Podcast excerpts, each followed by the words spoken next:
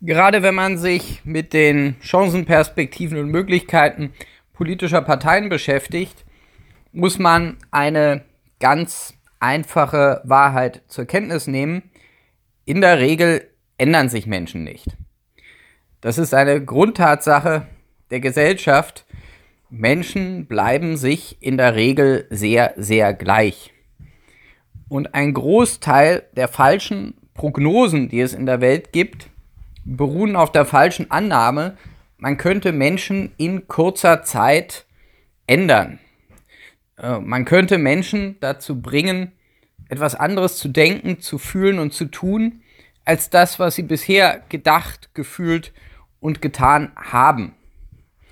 Und das hat insoweit Auswirkungen auf die politische Entwicklung, als dass wir nicht jedes Wochenende eine Revolution haben und nicht alle drei Wochen einen großen kulturellen Umbruch, sondern dass Entwicklungen in der Regel sehr viel langsamer dauern, als man das in der Regel annimmt. Dass zum Beispiel in der arabischen Welt auch mit dem arabischen Frühling nicht plötzlich die Demokratie ausgebrochen ist, liegt schlicht und einfach auch daran, dass das auch in den letzten 200 Jahren davor nicht passiert ist. Es ist auch sehr unwahrscheinlich, dass es in den nächsten Jahrzehnten passieren wird weil Menschen und Kulturen sich nicht einfach plötzlich ändern. Inwieweit hat das jetzt etwas mit der Wahlanalyse zu tun, ähm, der Analyse zu tun, welche Perspektiven wir in Deutschland für politische Parteien sehen, besonders jetzt bei den bevorstehenden Landtagswahlen in Bayern? Das hat etwas damit zu tun, weil wir wissen, dass sich Menschen nicht so stark anders verhalten werden als bisher sondern es gibt politische Überzeugungen, die fest in der Bevölkerung verankert sind. Und die Wanderungsbewegungen zwischen politischen Parteien folgen in der Regel diesen bereits vorhandenen Überzeugungen. Was meine ich damit im konkreten Fall Bayern? In Bayern sieht es so aus, es gibt dort traditionell einen konservativen Mitte-Rechts-Block von etwa 60 Prozent der Stimmen. Und das ist ziemlich kontinuierlich über einen langen Zeitraum immer so gewesen. Es hat sich nicht verändert. Es hat sich lediglich verändert, wie sich diese Stimmen aufteilen. Wir hatten einmal eine Wahl unter Edmund Stoiber 2003. Da hat die CSU dieses Wählerpotenzial voll ausgeschöpft. Da bekam sie 62 Prozent der Stimmen. Riesiges Wahlergebnis. Heute in den Umfragen liegt die CSU noch bei 35, 36 Prozent. Das heißt aber nicht, dass sich dieser Wählerblock verändert hätte, kleiner geworden wäre, sondern die Stimmen teilen sich heute einfach anders auf. Wir haben da heute neben der CSU die Freien Wähler, die in den letzten Umfragen auch auf um die 10 und über 10 Prozent kommen. Wir haben daneben traditionell die FDP, bei der es so aussieht, dass sie wieder über 5% kommt. Und wir haben daneben die AfD, bei der es auch so aussieht, dass sie wohl deutlich über 10% kommt. Wenn wir das alles zusammenrechnen, kommen wir wieder auf etwa die 60% bis zwei Drittel bürgerlich-konservativen Wähler, die es eben in Bayern gibt. Bayern ist eben ein bürgerlich-konservatives Land. Wenn man rein mathematisch da an die Sache herangeht, stellt man einfach fest, wenn die Freien Wähler um die 10% sind und die AfD auch, dann ist für die CSU eben ein so hohes Wahlergebnis wie in der Vergangenheit schlicht und einfach nicht mehr möglich. Das ist einfach eine mathematische Notwendigkeit. Auf der anderen Seite stellt sich das genauso dar. Die Grünen erleben in Bayern immer neue Umfragerekorde. Da liegen sie zum Teil bei 17 Prozent. Und viele fragen sich, wie kann das sein? Wie ist das möglich, dass in einer Zeit, in der sehr kritisch über das Thema Flüchtlinge, Migration diskutiert wird, die Grünen ausgerechnet in Bayern auf 17 Prozent in Umfragen kommen. Woher kommt der Aufschwung der Grünen? Auch das ist eigentlich sehr einfach zu erklären.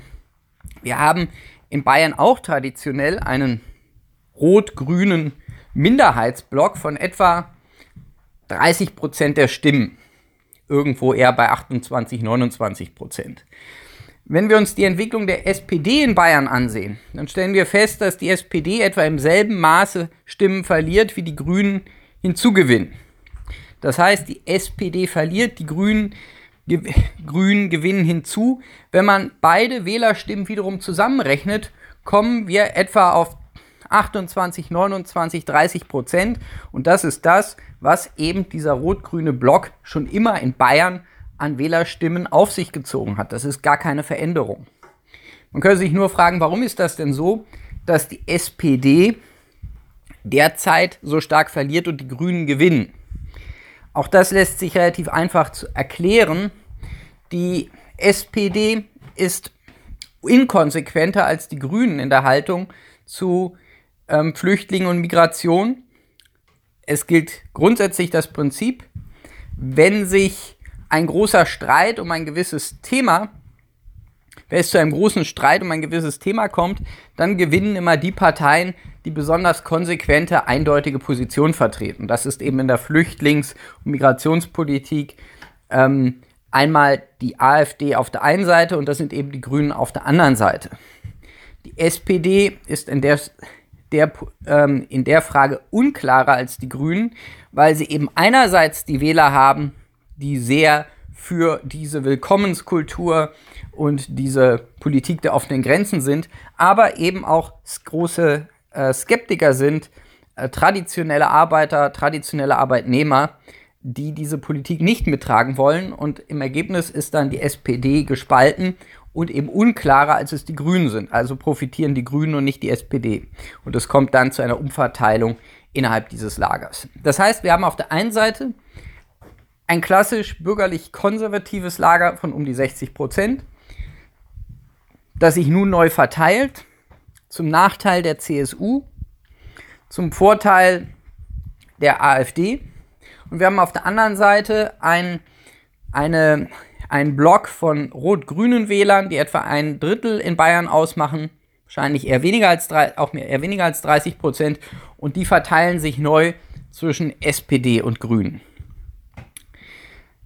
Der Punkt ist, und das Interessante ist, das ist das Negative oder das Schlechte für die CSU, dass sich die freien Wähler weitgehend stabil erweisen. Das heißt, die Wähler, die, ähm, die Unterstützer der Freien Wähler gehen interessanterweise weniger zur AfD, sondern es scheinen vor allen Dingen CSU-Wähler zu sein, die jetzt zur AfD wechseln. Es könnte allerdings auch sein, dass es Wähler gibt, die von den Freien Wählern zur AfD wechseln und dann auch wieder Wähler, die von der CSU zu den Freien Wählern wechseln. Ich bin mir aber ziemlich sicher, wenn man am Ende die Wählerwanderung analysiert, wird man sehr stark feststellen, dass die innerhalb der bestehenden politischen Lager stattfinden werden.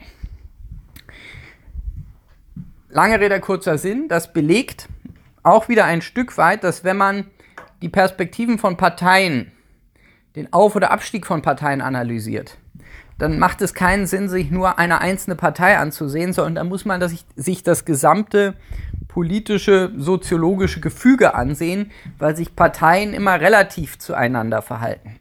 Wenn eine Partei etwas weiter nach links geht, ist das eine Chance für eine andere Partei, äh, sich in dieses, sich in diesem Vakuum, sich in diesem Vakuum auszubreiten. Wenn eine Partei weiter nach rechts geht, wird es für andere Parteien enger. Das heißt also, zwischen den Parteien besteht immer ein relatives und relationales Verhältnis. Und dieses relative Verhältnis der Parteien zueinander sorgt eben trotz der Veränderung und trotz der gewissen Flexibilität innerhalb des Parteiensystems dafür, dass es eine große Kontinuität von Ansichten und Strömungen gibt. Bestimmte Strömungen in der deutschen Geschichte lassen sich ja bis aufs 19. Jahrhundert zurückverfolgen. Das kann man auch bei der Analyse politischer Hochbogen sehen. Viele Hochbogen der Union waren schon im Deutschen Kaiserreich, Hochbogen der Zentrumspartei, Hochbogen der FDP waren schon Hochbogen der Liberalen im Kaiserreich genauso bei der SPD oder bei anderen Parteien. Es gibt hier eine ganz große Kontinuität. Und jede Analyse muss sich innerhalb dieser Kontinuität, muss sie diese Kontinuität zur Grundlage haben, um zu erkennen, auch was eigentlich ein politischer Erfolg ist oder nicht. Und man muss eben sagen, dass in Bayern bei den gegebenen Umständen ein Wahlergebnis von etwa 10% für eine neue Partei, für AfD, ein ganz außergewöhnliches Wahlergebnis ist, zumal eben andere Parteien wie die Freien Wähler, auf jeden Fall nach den Umfragen, relativ stabil bleiben. Die Erklärung ähm, oder der Wunsch, dass plötzlich eine große Mehrheit der Wähler etwas ganz anderes wählt, als sie bisher gewählt haben, geht einfach an der Realität ähm, der Wahlsoziologie äh, konsequent vorbei. Also auch da muss man immer einen realistischen Blick haben für das, was möglich ist, für das, was nicht möglich ist. Nur dann kommt man auch zu vernünftigen Analysen.